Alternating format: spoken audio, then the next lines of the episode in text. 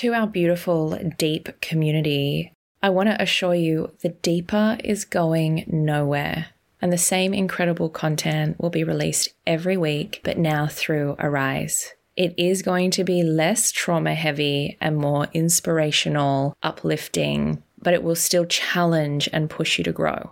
For all your deeper episodes, they are still available every fortnight. You can still get your deep hit with the deeper subscription. Everyone knows therapy is great for solving problems, but getting therapy has its own problems too, like finding the right therapist, fitting into their schedule, and of course, the cost. Well, BetterHelp can solve those problems. It's totally online and built around your schedule. It's surprisingly affordable too. Connect with a credentialed therapist by phone, video, or online chat, all from the comfort of your home. Visit betterhelp.com to learn more and save 10% on your first month. That's BetterHelp H E L P. I think it takes a lot of guts to stand for anything. So if you want to comfortably hate me with your whole chest, go for it. No. Yeah. No, but it's wrong. It is wrong, but I I always say if we're going to use racist as an example, I like my racist racist. I don't know if you've mm. experienced this lukewarm racism like Every fake all the time. around the world. All the time. Welcome to the deep.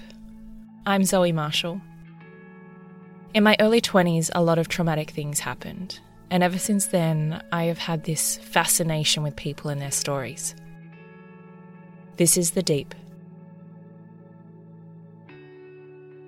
So, I've got a little holiday surprise for you. This is an extra episode with one of my favourite people in the whole world. What you're going to hear is the first conversation I ever have with Flex. She is someone that I have looked up to, even though she's younger than me, and her beautiful mind. You know, the deep is all about having hard conversations and stretching the way we think. Flex stretches the way I think. So I wanted to share a candid conversation between two women. We often hear Flex talking about success and her brilliant ideas. I wanted to get underneath all of that. I wanted to get into her shadows. I wanted to get into her mind. This is a very different conversation for the deep, but I think you're going to love it anyway. Firstly, I'm assuming, and I might be wrong, that many people want to talk to you about success. Yes. Is that probably the biggest? Would that be the biggest pillar for you? Absolutely. Your book is based on success. A lot of your Instagram, TikToks are very entertaining. Mm-hmm. You can't take that away. No. I also want to do a warning that if anyone is going to follow Flex, mm-hmm. everything's in the show notes here. There is some putrid stuff. Oh yeah. Like, Oh my, you would have to do a warning for that because I forget. yeah, you don't actually. And then I'm like, Uh, sometimes you're actually a little traumatized Yeah, from the yeah, things. yeah, So we're talking about not just like Dr. Pimple Popper, it's a whole nother level. And also, I feel like you get off on it. I love it. So yeah, if we would have to describe, if you were to follow me on Instagram today, you'd be getting a combination of, you know, outfit photos, TikToks, my musings, social commentary, and there's a very distinct part of me that'll spend about 20% of the day posting really disgusting videos um, and imagery. Yeah, uh, It yeah. could be bodily things. A lot it of could bodily. be a lot of bodily things. but also, you, it's it's it's a tricky thing because the way you do it is you've sucked us into the point where I have to watch. of course. and also you're one of the very few that I have to watch every day. Like your audience is deeply committed to you, and that is also because of your value exchange. And this actual conversation isn't about work; it's going to be about you. Of course. Um, I was I was quite intimidated about meeting you. This is the first time we've met, and I think you might get that a lot. People do say that. Yes. And I think that's a combination of a couple of things. For me, it's your intellect mm. and it's your mind. And I'm going to say nobody in the social media world that I have been presented with has made me think differently like you do. Thank you. You have a beautiful mind. Thank you. A very beautiful mind. And that's the thing when people like, I'm got like, oh, Flex is coming on the show. If they don't know you, they're like, who is she? I was like, her Where to begin? Oh my god. you think you know, you don't even know. Um, so that's why I was intimidated because I was like, fuck, will I keep up? Like when you push back on people, will I make sense? Or will I have enough time to think through it? Let's try. Let's try. Two things. I want to talk about you today, but I also want to play your game. yeah, let's do that. So, how many packs of cards, thought provoking cards, do you have now? 13. But the other, the last three are fun. Oh, the other thing you need to know about Flex is she's making money because you have like 65,000 businesses. Yes. That's another conversation. Today, let's talk. We have to do a part one, two, and three. Oh we'll be back. my God. And then we also just have to do one for um, people that want to manifest big things because you are a spiritual woman like myself. Yeah. You read the tarot. Mm-hmm. Do you connect with Which other... people don't expect because I miss critical thinking. Yeah, and I, you know what? And that is a little bit annoying, mm. right? That you can only be this, and which you aren't. You are all of the things, um, which I want to get into as well. Sexually, intimacy, vulnerability. I want to move on Yes. to you being a strong woman mm-hmm. that was raised by a strong woman. Yes. Not so much male figures around with your mm-hmm. aunties and your grandma and your mum. Matriarchy. Right, me too. And what I am learning though, and what's showing up for me, and what I'm working on at the moment is taking men seriously. Get out of my head. You know, I try so hard. Oh, and it's so, sh- so it's hard. actually really shit when you are in a loving relationship Yeah. with somebody. And we were under strain at one time, and my husband came home and he was like, Fuck, I just thought about you all day with these kids. I just wanted to be here with you. And I was like, Bullshit. Yeah. Come I don't on. believe you. you wanted to be Get exactly where you were. Yeah. And I had to, and I said I that believe to- you thought about it. yeah, but how much did you want to? And this is discrediting him, it's Yes. discrediting his feelings, his truth. And assuming you know the exact subtext. right. There's that.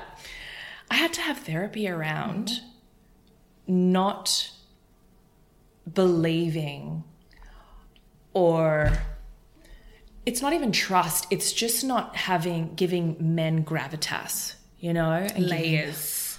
I don't. Yeah. And now I have to rework fucking everything. Mm-hmm. Are you there or are you working through it or are you already understanding that men need different kind of attention from you when you're in this space? Or was it a problem, I guess, for you? Do you know what?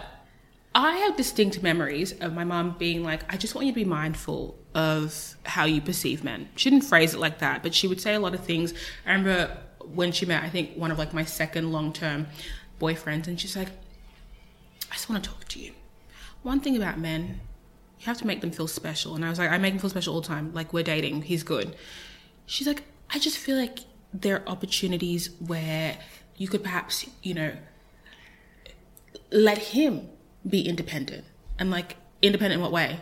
She's like, you know, sometimes men are maybe not as emotionally strong as you are and need a little bit more room to feel like they can harness their masculinity more comfortably. And if you are also comfortable in your masculinity and your femininity, what space is there for them? I was like, I don't know. That's not my business, you know. And Yeah. so she she had She was watching from so the outside, frequently yeah. that by the time I got to the most recent breakup, I was like, oh my gosh, oh I see what you're saying Notes. because even and I, I say it all the time and i'm not a misandrist like i like men but i would always think the worst woman is better than the best man Yeah. and, And is that women that have been raised by women? Is that women that haven't had incredible father figures? Probably. That have looked at their father as a guiding light, going, yes, yes, dad. absolutely i mean we all are constantly referencing we all seek to be referential Yeah. so we're all always pulling from what we've seen or experienced to validate what we are currently seeing and experiencing mm. so i get that but also i feel like when I challenge my assumptions, I'm also getting let down because I'm challenging my assumptions in a framework of a time that I'm comfortable with. So I'm like, I'm going to give you a month to be better, to be better. But realistically, it's going to take a lifetime to unlearn, or as many years as you've lived to unlearn who you are currently. And I got to the point um, of being like, it is not fair for me to want someone to be any different than who they are for my benefit. It's just not that fair. And if they have the bandwidth to change and it's not like really like scraping at their sense of self, then they can do it. But if it's causing them a sense of tension and discomfort, I'm asking for too much. Mm. And so right now, I think I just have a healthy indifference towards men. I don't seek for them to impress me, and I don't mm. seek to think that they are unable to impress me. But I just feel like, like, It's not a waste of time, is it? it's not a waste of time, but I just think that we can't undo patriarchy. We're trying a little, but we cannot. like so much of patriarchy is intertwined with the way that we're living and the way that we express ourselves and the way that we see the world for what it is mm. that there are so many systems that are enforcing and are keeping men in this frame of I mind know. And the other thing that's shitty in your position and my position within the patriarchy, like I married a footballer mm-hmm. girl. Mm-hmm. I, that's just one line. You get it. Is what I have to us in the subtext again. Like constantly like go up against like raising now a baby girl and a boy. And he's fucking woke still mm. but still you know the nuances and the layers and what i have to keep turning up for. Mm-hmm. Even though he's like wow it's still a lot. It's tricky though. It's really tricky. And historically, and if we're overgeneralizing, the way that women are socialized in Western cultures is to be very much aware of how they need to evolve in order to attract something different, something better, something that they are worthy of. You are always told that in order to be um, to be the recipient or the beneficiary of goodness, you need to work for it in some capacity. Be nicer, be kinder, be smarter, be a better cook, and so you really you identify with Yes. that. Men aren't told that in the same way. You're told that even if you are the worst guy, somebody will pick up the slack. I had to think for myself, if I was a man, I don't think I would have the incentive to be better. no I could just how show good up. wouldn't it be I'm gonna show up. so I have a lot of empathy now for men because I think that what they're being asked to do is so far out of the realm of what they know logic. yeah Like you're asking me to make space and to quote unquote give up some of my privilege to benefit you. For what? And can I also I say, care? can I also say, which I'm not trying to discredit any amazing men out there. Oh. And I hate that I even have to fucking say No. that. But it took our worst moment together in our relationship to be open enough to do the work that we needed to do to get us where we are. Mm-hmm. So when people go and look at him pre me and post me, and I'm not trying to toot my own horn, Oh, but toot it. sh- I shall Toot. um, there was a lot of work that was willing to be done because trauma had happened. Mm-hmm. And that's a really shitty thing for women to be up against is like, we have to hit a really rough patch or hit rock bottom for you to, like, I might just leave. Mm-hmm. What if we, I might not do the work with you? Mm-hmm. And then what, you do the work and the next girl gets you? It's all of the things, right? I think I'm digressing now.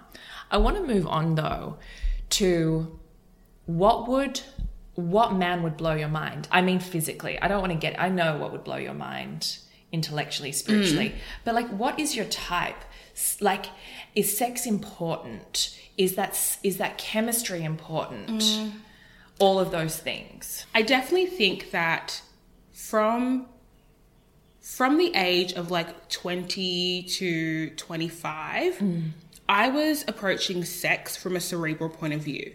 I was like, oh, you can learn different things, you can do different positions, different strokes. Feelings, yeah. Yeah, create different feelings. My libido has never been high, and I love sex in like in an artistic way. Reading about sex, watching sex, seeing sex and seeing sensuality. Mm. But like I don't see people as sensual beings. Like I'm not gonna look at someone hot and like my pussy won't be throbbing. I'll be like, oh my god, you're so hot. Okay, so In you like a can very actually see it. logical way. Yes, okay. And so it's a separate thing. it's a separate but thing. when you're reading the books and you're watching the show, Yes. does that get you going? That gets me going. But it's like it's not the people, it's the process. And so what I find is that like I used to seek out people, like qualities. Me, I'm like a six foot fiver, athletic build. Mm-hmm. I like medium, ugly, hot.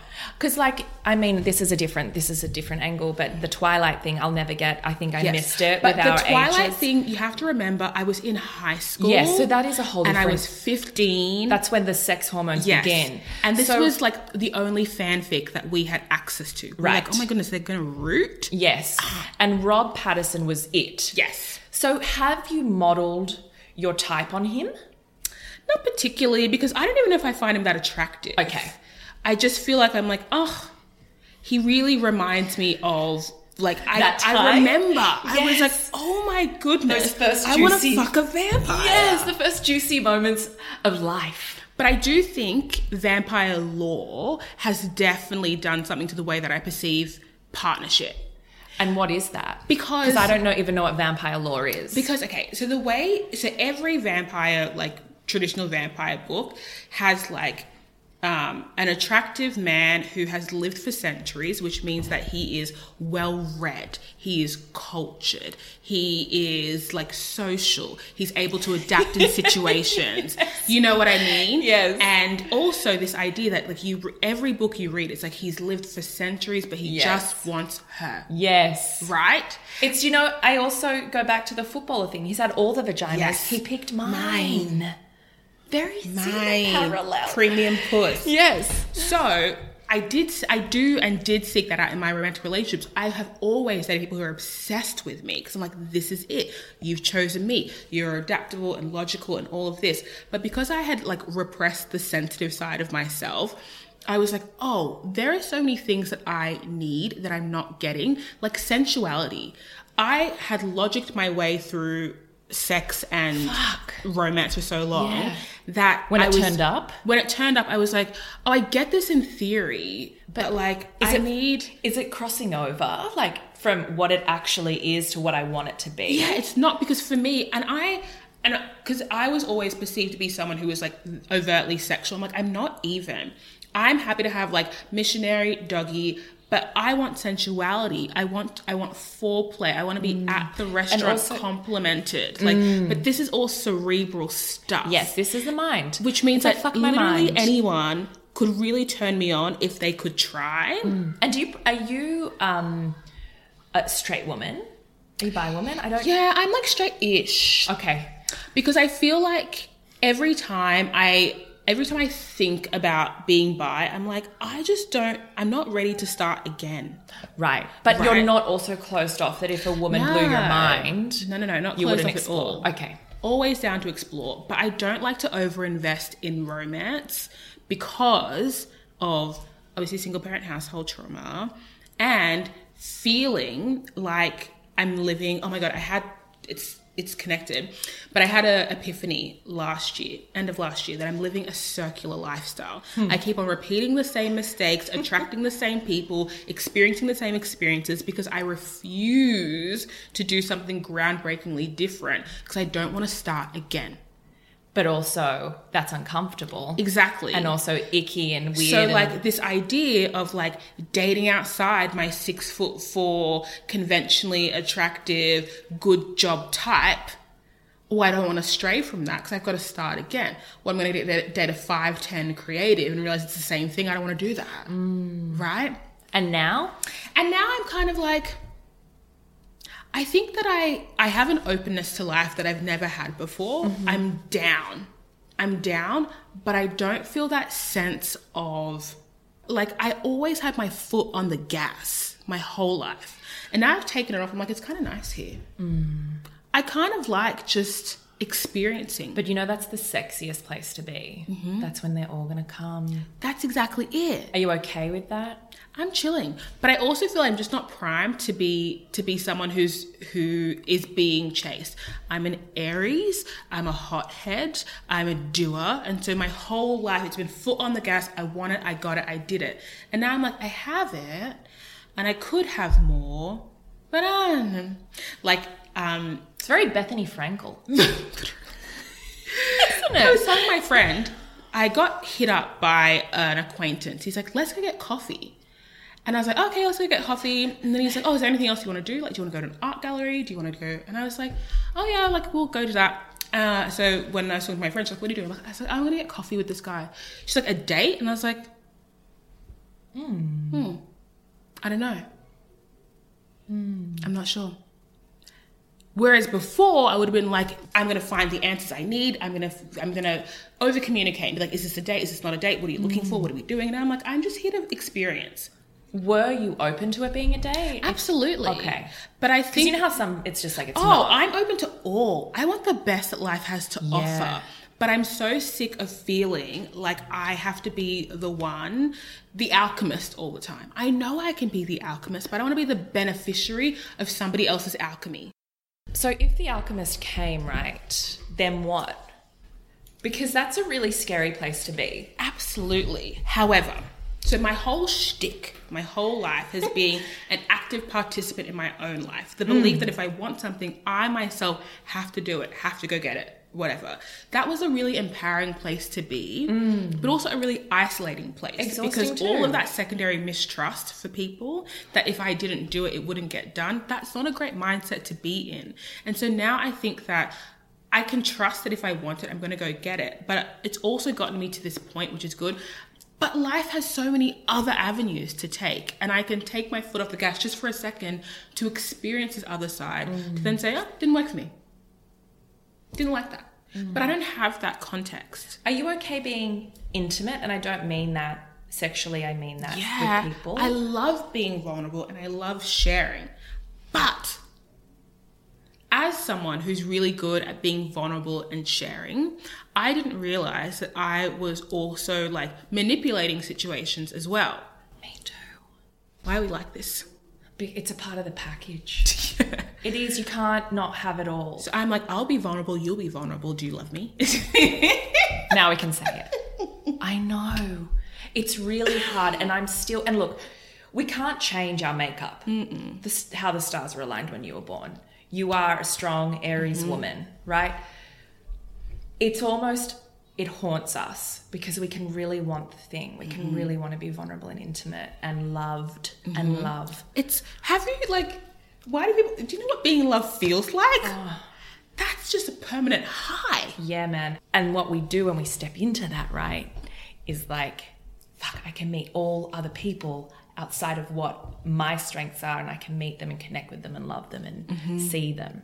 So I guess my ramble is you enjoy now being vulnerable, It's so whether or not it's uncomfortable. Yes, but and I think I enjoy being vulnerable without a specific outcome in mind.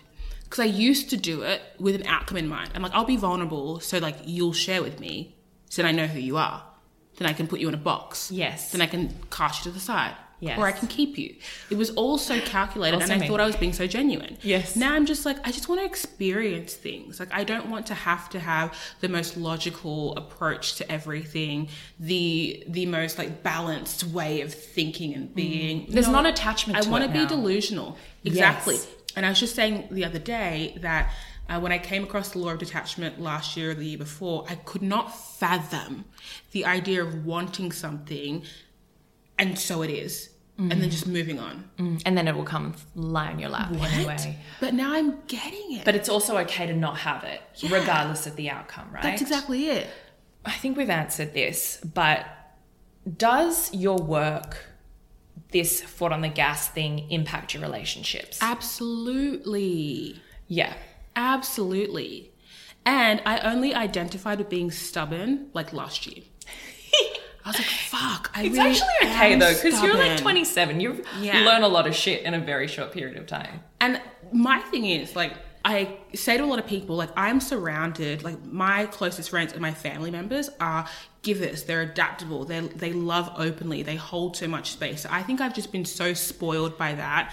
And because if I talk to my friends and I'll be, I'll be like, "Am I reliable?" They'll be like, well, when you want to be. And it's like so true because I feel like I'm entitled to be like, I can't be there for you and that be fine.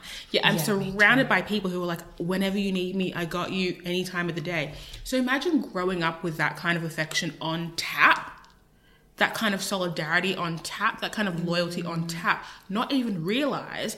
And then when someone's giving me like an average amount, I'm like, you can't ask anything of me. So I I recognize, and that's what I'm learning this year to like give myself to people when they need me if I care about them. But I was thinking about my last relationship. Like I only started drinking this year. Alcohol? Alcohol. So like, and he Why? was because it's socialite era. So for context, I started drinking uh, like when I was 18 and 19. I obviously had alcohol when I was 16 in the park. Yeah. And then I didn't like it. Wasn't that feeling? good.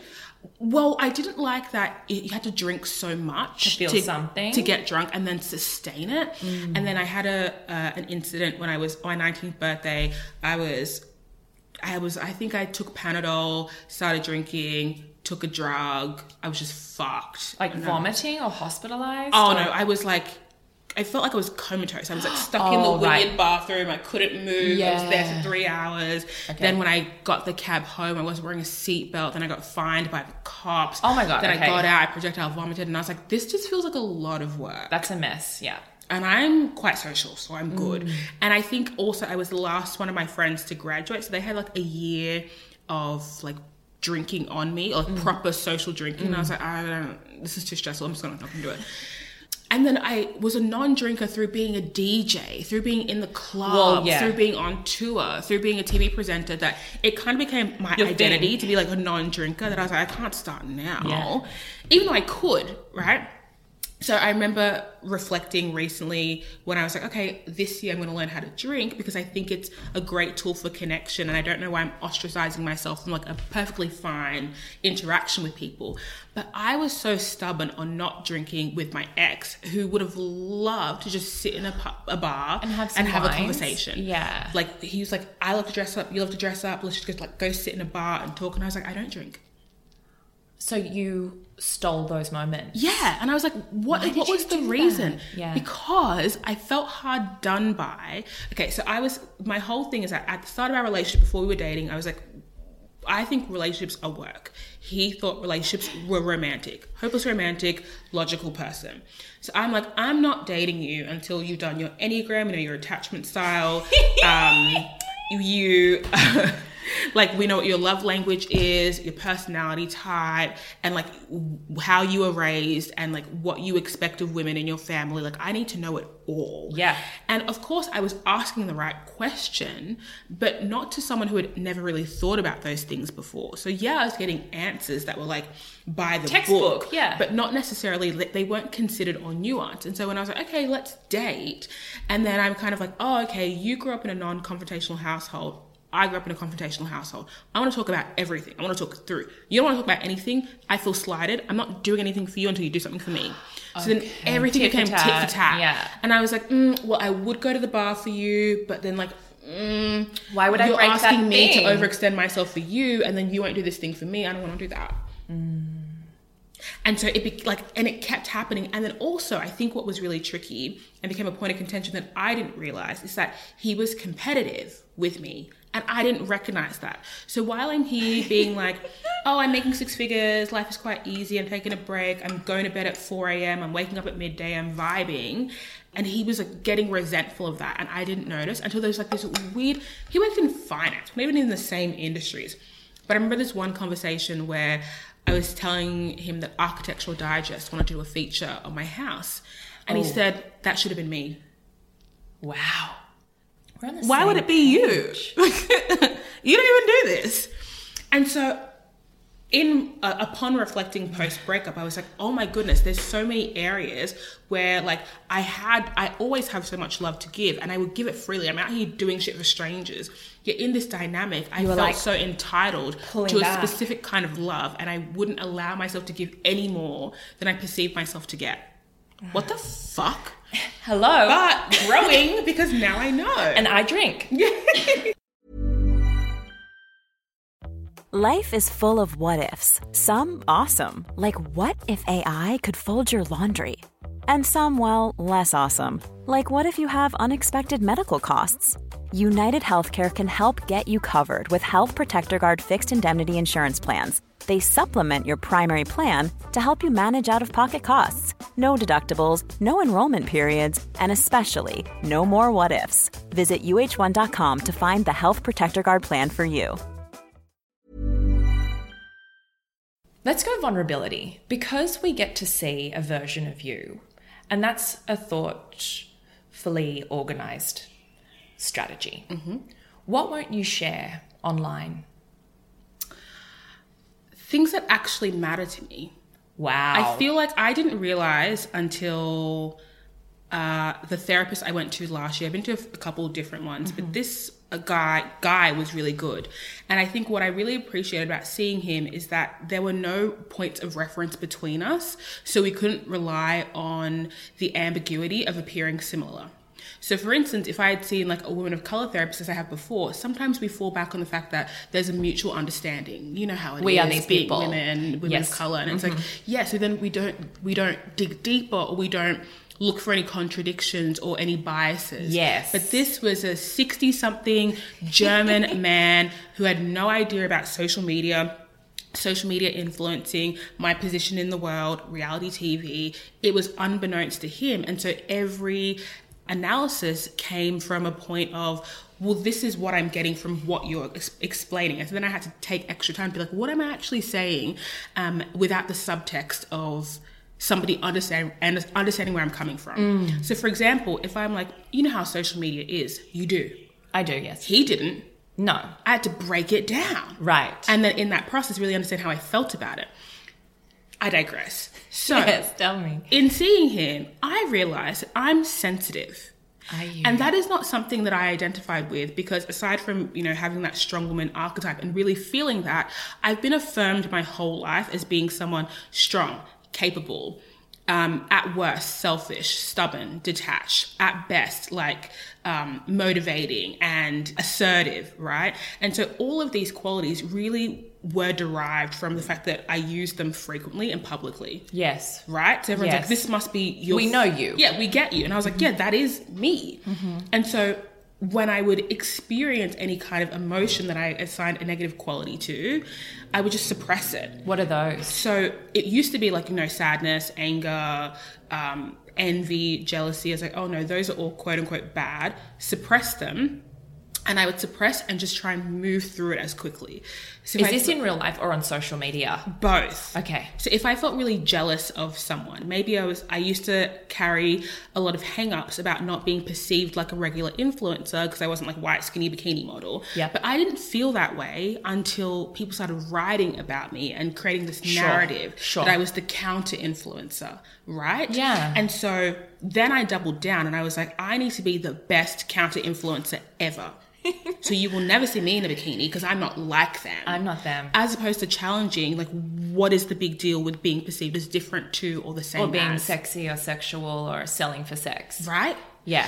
and so basically when i was talking to this therapist and he said you know it sounds like you would live quite an anxiety inducive lifestyle and i was like no i don't and he was like you don't and he was like none of this none of what you're explaining about having to be you know available accessible feels like it's anxiety inducing. And i was like no. He's like that doesn't sound right. We'd come to realize as someone who has nightmares every night up until she was 27 Wow. i had suppressed it so much in my conscious world that i was just experiencing anxiety freely in my unconscious world. So every night i would go to sleep have a nightmare and be like well, this is just what people do right? Were they bad? Of course Like really scary? Like felt real? well, I had grown into them. So I had come to expect danger and fear. So what we this is going a lot of places, but what No, we I'm it. figured out is that my greatest fear, and I re- realized this from my dreams, is the sensation of being or feeling unsafe, or the ah, sensation of being yes. afraid.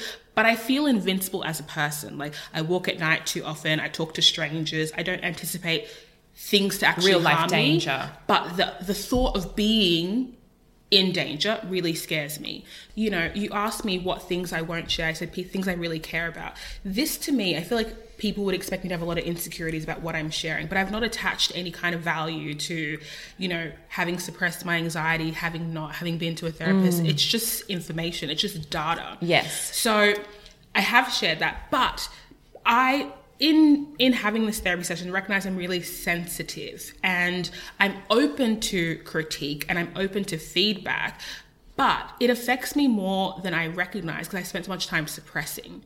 So in my head, I used to tell myself, if you can get through it, it's not a big deal.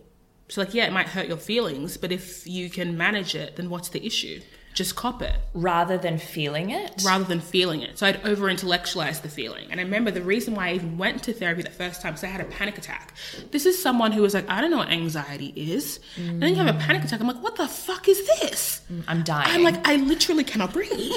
heart attack. So when I went to the therapist, he's kind of like, this this feels like he's like, I can sense that this would be a slow build up. This is an obvious destination for someone who's living your lifestyle. Why is it such a surprise to you? Yeah. And so now as I become more like emotionally or like I extend my emotional bandwidth, it's so hard to associate what is the right emotional response for this and how much of it is my fault or like my Wow. doing.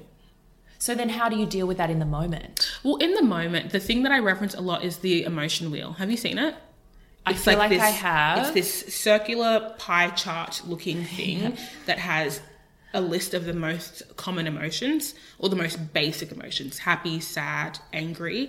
And then it has the almost like the the, the deeper expression of what you might be feeling that you don't know how to articulate. Sure. So you're not just sad, you might feel defeated Yes. right? Or you might feel used, or you might feel betrayed, or you might feel fearful. Those are the more complex ways to analyze the current yes. experience, which is so helpful because I was really like, oh, happy, sad, Yes, angry. there's It's like four things. Oh no, like I feel um, misled or I feel confused, you know, because sometimes confusion and sadness can align in a really comfortable way. And so on a day to day, I'm always trying to like pinpoint what things feel like. And then when you're And in the feeling feeling, it okay, and just stopping. Yeah, so that's something like, that's really hmm. interesting for you, right? Is because you are, and we said busy is so lame, Mm-hmm. so but you are um, full to the Mm-hmm. brim, right? Um, many businesses, many things pulling you from different angles. I can imagine if something really hard happened, also because a lot of your work is constancy Mm-hmm. online. How do you like have a bit of self-care around this actually needs space and I can't turn up for whatever else? Making people aware. I feel like I used to be such a lone wolf. I'm like, if I'm going through something, I'll process it alone, and you'll know about it when I'm done processing. That's is still a bit me. Yeah. Like I'll hermit it. but now I'm kind of like, oh, I'm annoyed. Something annoyed me, and I don't know what it is, but FYI. And I find that you know, giving the people around me an opportunity to also hold space for me is really empowering. I used to think it was like the weakest bitch shit to do. I was like, no, no, I can handle it. Yeah. But in that moment, it just gives me space to process in a time that suits me. And because I know that I'm able to suppress in order to get things done, I'm not concerned with my inability to do things through sadness Hard or emotion. Mm-hmm. I'm concerned that I don't have a good understanding of my emotions. Mm. So the point is, the things that I don't share online are the things that I know I will be hypersensitive towards and won't be able to manage straight away. So like romantic partners, I think that like they're so sacred and I hate the fact that people and I do it as well. Like I observe online relationships. I have so many thoughts, judgments Yeah. and things. But the relationship I built with my old audience is one that's cultivating two-way discourse. And so everybody feels comfortable to express their thoughts, which is fine. I don't want to hear your thoughts. I remember one time I had, and because I'm an online person, a lot of people that I will date will be insecure about why I don't share them. You share everything else, why won't you share Are them? you ashamed? Do you think someone else? Right. All of the things. So then I would do my do my bits, you know, do a cute little few little Instagram stories, and then the onslaught of commentary. Who is this person? Where does he work? I think I know him. Why is he white? he seeing Do you my hate girlfriend? yourself? Yeah. Like, you know, uh, is he a racist? And I'm like, these things I don't want to have to process with complete strangers. And you don't have to. and I care too much about this. Like, like as in no, not what they think. I care too much about The person. the relationship, the person, and how sacred it is. That like I'm not I don't. I Does it take away from that? Is that what you're saying? Yeah, like I don't want things to be soiled and ruined. And I, because I can't manage my emotional response, I don't have a lot of control over how much it's going to impact me later on. So I'm like, let me not even give you the opportunity. Mm. Right? And for example, you'd be like, well, why do you share some of your friends? I'm like, I only share a few of my friends, those who are online people And okay. and okay with being online and okay with being shared and okay with telling their part of their narrative. I don't date online people, so I'm not going to thrust them into the limelight mm. and be like, hey, you're going to get a few hate comments, but it's just part of the territory. No. The other thing I don't share is that, like, there are a few things that cannot be explained, only understood. yes, ma'am. So those things are like the depths of my spirituality, the contradictions between being a critical thinker and being spiritual. I don't want to explain that. It's not your business. It's not necessary. And I don't even think I have the vocab to articulate it in a way to someone who is so far removed from even relating to that experience. I'm not doing it. And there are quite a lot of things that, ca- that can't be explained but just need to be understood. Under the banner of race and sexuality income uh, privilege all of these things i will speak to them from a analytical lens that's removed from my experience but i'm not going to bring myself in and hope to create a sense of relatability so it's more palatable to an audience. So, for example, you're not going to share an experience of racism you've had yeah not anymore. to have everyone give To have a conversation about race. Not About doing it. it. No, you will remove and Yeah. use an example outside of yourself. exactly So, was that a learnt thing? Because absolutely you Because I didn't realize you didn't have to show up completely online. I was really selling my whole self for the And also for about what? five years. For what? I was like, wait a second. So you we're not just doing we're not giving them everything. Bet. Can Got I it. just say, you have gifted me that amazing? Because I share everything. Hmm. And no, no, you don't get that. And just because I say I'm an oversharer hmm. by choice, by choice. my children are there by choice. I could do it all. I could give it all. But no, you don't you don't know me. You only know what I give you, which is and I don't know how much that resonates with anyone listening that might not be in the space, but I think that is a great example for life as well. You owe mm. nobody at your work, even your family members. Mm-hmm. You owe them nothing. You give what you want and what you also feel like you can. Yeah. And that has brought back, I'm assuming, from Mr. German, a level of boundary and safety, Oh. right? Because that's a huge theme for you at the moment boundaries. Mm-hmm. So beautiful. You posted, I don't know, it was this week, it was a response to someone. Oh, they had The asked me to explain. Somebody had? DM'd me this very long DM. Yes. It was maybe about uh, eight centimeters in length. That's a lot of words. a lot of words. And for context, I used to make myself really available to anybody who DM'd me. If you had a question, advice, whatever, I would make myself as available to you as someone I knew very well. And that created an expectation that I would always be available. So some people are not used to me being like, "Mm, I don't want to answer that. But I digress. This person messaged me and said, in a long winded way, how do you reconcile being such an outward, logical, critical thinker and um, also use and believe in astrology and tarot and manifestation? Aren't they contradictory? Can you please explain it to me? I'd love to know. And they they asked it and phrased it in such a lovely way. And it was very polite. It was very polite.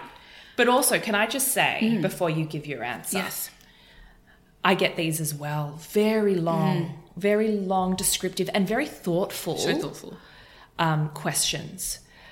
That requires, I would say, perhaps two hours of your energy Yeah.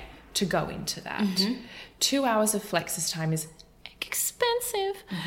And also, just you don't have, But have not it. just financially, emotionally, mentally. Also, like, how do you break that all down? Okay, that's too much thought. You gave this response, please. Yes. I said, I'm going to pass on answering that, but thank you so much for asking me. I screenshotted it. Mm. I might cut, cut and paste it. Yeah. And have you done that? Just as a little, Just a little. you know, because I think when you have a presence in social media or even a fame in any kind of element, people think they know you, which is a beautiful thing. Oh, And it's important for your work. Yeah. And my work. because they do know elements. Elements. Yeah. But also, it's so funny. I've had, because since this podcast has gone live, I have a lot of people with deep trauma coming to me like a therapist. Mm. This is my life story. This is what happened to me. This is my abuse. How do I speak to my husband about it? Or how do I deal with life? Or what do I do with my child? And my reference is always please speak to a therapist. Like, I can speak to my girlfriends, I could speak to you about mm-hmm. what I think you should do, but I don't have the bandwidth or the time to do it. And I think that that's something everyone's going, oh, we're not on Instagram or we're not an influencer. I think this resonates with the everyday person. Of course. If you cannot give of yourself something in that moment, I used to wear myself oh, out. I used to get overextend. sick. I used to get run down. And what are they doing? Living their best life or not even listening to the information. Yes. Mm-hmm. And then what happens? You're the one that's kind of, and it's, I'm 38. Like, I, mm-hmm. this is a long lesson. I think that anything that puts yourself too far outside of what you're comfortable with, just mm-hmm. because you feel like being charitable is not enough. And you are living, breathing mm-hmm. example of that. So I'm going to bring it back now, where we're going to play reflex with flex, which I'm sure you've done a million times. So you probably know these answers. Yeah, but I change a lot. Okay. I, I give myself the grace to change my mind. I want to so- do a quick fire one. Yeah. You say that, and then it'll be 45 minutes later. What disgusts you? Poor hygiene. Oh, And I didn't really realize until recently because you're not really exposed to a lot of people's hygiene practices, but we're in this age of the internet where everyone's talking about things they do. But people who are really proud of their poor hygiene as well. And the reason why poor is like, it's very subjective. My mum was very paranoid about hygiene because obviously, like the racial connotations of whatever. But she kept the same standards with me and my brother. So she'd be like, everybody go shave your armpits. Everybody, like, is everybody wearing deodorant? Did you brush your teeth again? She was like very on it. So I just mm. assumed everybody, she's like, brush your tongue. Let, let me have a Yes. look. Brush it again. And so now I'm extra paranoid. What is poor hygiene? I feel like people who like don't brush their tongue, don't brush their teeth twice a day, don't have like don't enjoy bathing or showering and try to skip it for as long as possible. Things like that where I'm like it's it's not necessary. Deodorant. Deodorant, things like that. I'm just like it's it's not it's so easy to switch it up. Okay. What's the worst thing about being you? Um I think that I I think you've answered it a lot today. But Yeah. You okay with that one? Oh, I love this one. Worst thing about being me is that I am not satisfied, and I really do believe that I can always do better. And it's a fine standard to have for yourself. And I don't really hold my friends to that standard, but I think that partners are so intertwined with your individual experience. And I'm like, well, now you get to suffer with me. I'm the same. Never satisfied. And also, there's more to do. There's always more to do. What's a controversial opinion that you have that you won't share with anyone? And I put this on my Instagram last night, and holy shit. Um, I feel like all of us are capable of terrible things if we wouldn't be watched. And I say the way, the reason why I say this is like I remember asking a friend of mine um, if you had to murder someone or kill someone, what weapon would you use? And she's like, I would never. And I'm like, really? Like What you weapon? and I'm like, why can't you think aside from these cultural norms of like, I'm asking you a controversial question and you won't answer it? Right. I, I think that everybody is capable of bad things. I think that all humans are naturally bad from the womb straight out. Babies are the most manipulative people in the whole entire world. Preach. It is so easy to behave in a quote unquote bad way and so hard to be good. So hard. What weapon would you use? Oh, a knife. Ooh, so messy. Yeah, but if I'm going to do it, I'm going to do it. I don't know how to use a gun. What, I'm going to use a bat? I'd poison. Oh, but that's you have to get the job done. How are you going to get the poison to them? Oh, it would be an elaborate thing. You have dinner. You do it over the course of a couple of months. no, no, just it's one poison in one. But how are you going to make them swallow the poison? It's in the food. Oh, going to integrate. We're integrating In the- in the batter and the moment. spice. Yeah, Great. yeah, yeah. It's in the food, and then they and we're having a moment, and then it's going to be. But what if they're like, this tastes funny? It's no, too no, late no. I would have done research. There are things. Describe sex with you in three words. Um, playful, um, playful and like uh, routine. Ooh, like I love- Tuesday night. No, routine in the same way that like if if you ate me out last time, I want it again. Okay, but Like- if you've sucked it, you gotta suck it again. Again. How come? I just I feel You're like very I'm- porno in that way. It's very We porno kiss, in that way, but also sex. because I feel like so many people have such terrible sexual experiences, and I feel like I've had a lot of good ones in my time. But I'm like, I just want to keep this up. The Let's do what we've done before. Don't worry about switching it up. Because what if it's weird? I mean, that's also okay because you go back. Yeah, and it's lot- even better. I'm not someone who's like, let's do. Okay, so what we said, playful. yeah, sorry. this we said playful. What was the second one? It was routine or like um, regimented. Yep. And Are you kinky?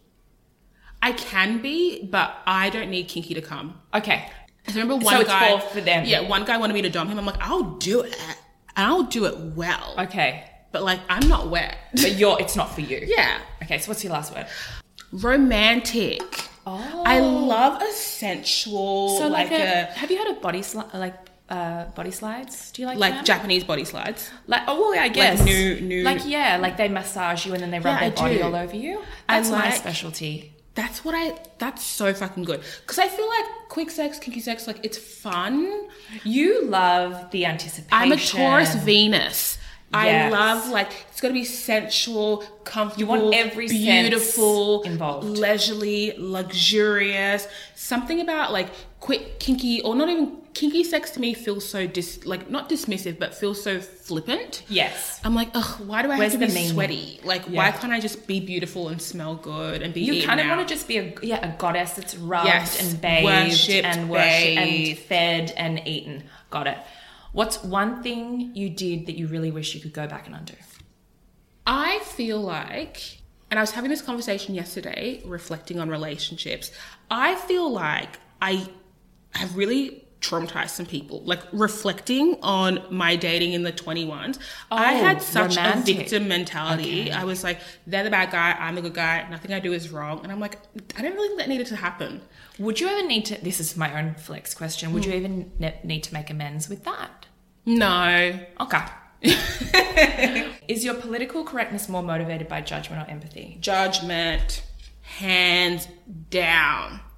And every time people answer this question, oh, empathy, empathy. The thing about me is I'm interested in a lot of people from like a sociological perspective. I don't care. Mm. And I think if I did care, I'd be a different person. Yeah.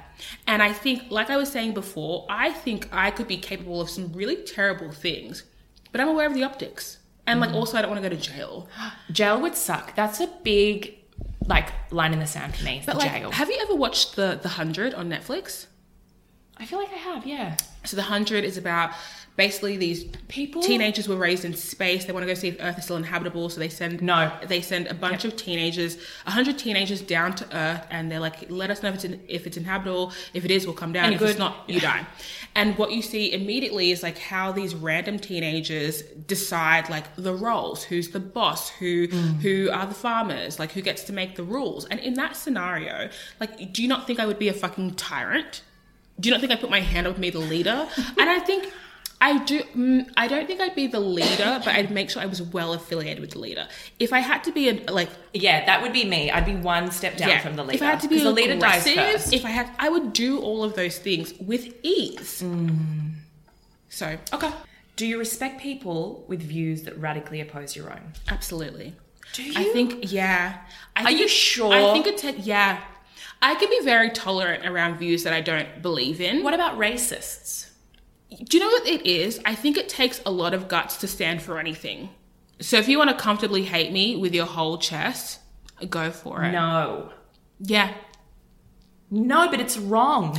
It is wrong, but I I always say if we're going to use racist as an example, I like my racist racist. I don't know if you've experienced this lukewarm racism that Mm. every- like, all the time. around the world All the time. Like I remember I went for a job interview once.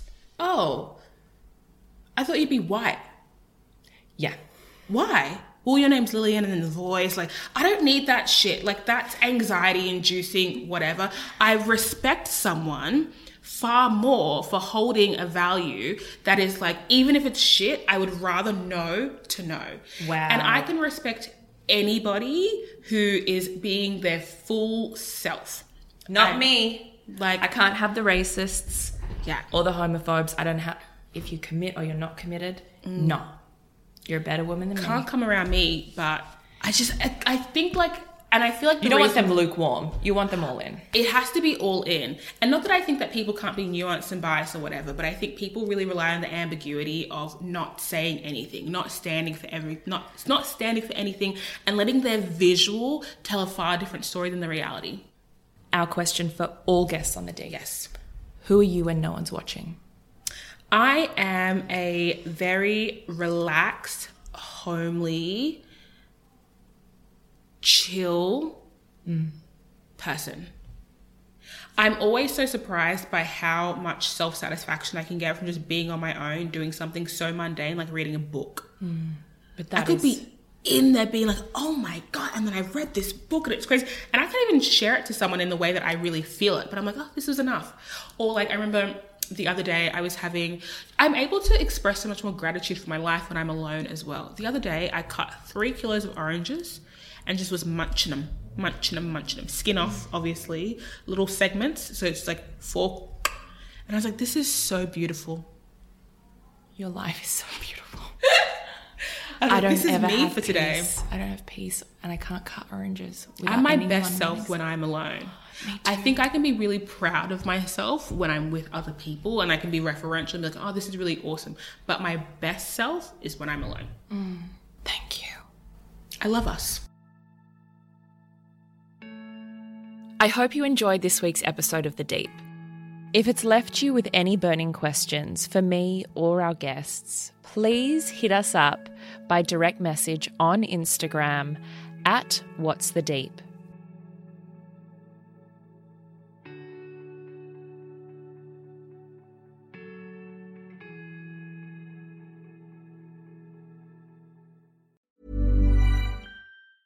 Mom deserves the best, and there's no better place to shop for Mother's Day than Whole Foods Market. They're your destination for unbeatable savings, from premium gifts to show-stopping flowers and irresistible desserts. Start by saving 33% with Prime on all body care and candles. Then get a 15-stem bunch of tulips for just $9.99 each with Prime. Round out Mom's menu with festive rosé, irresistible berry chantilly cake, and more special treats. Come celebrate Mother's Day at Whole Foods Market. Hi, everybody. It is Zoe here.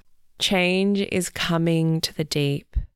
I want to welcome you to Arise.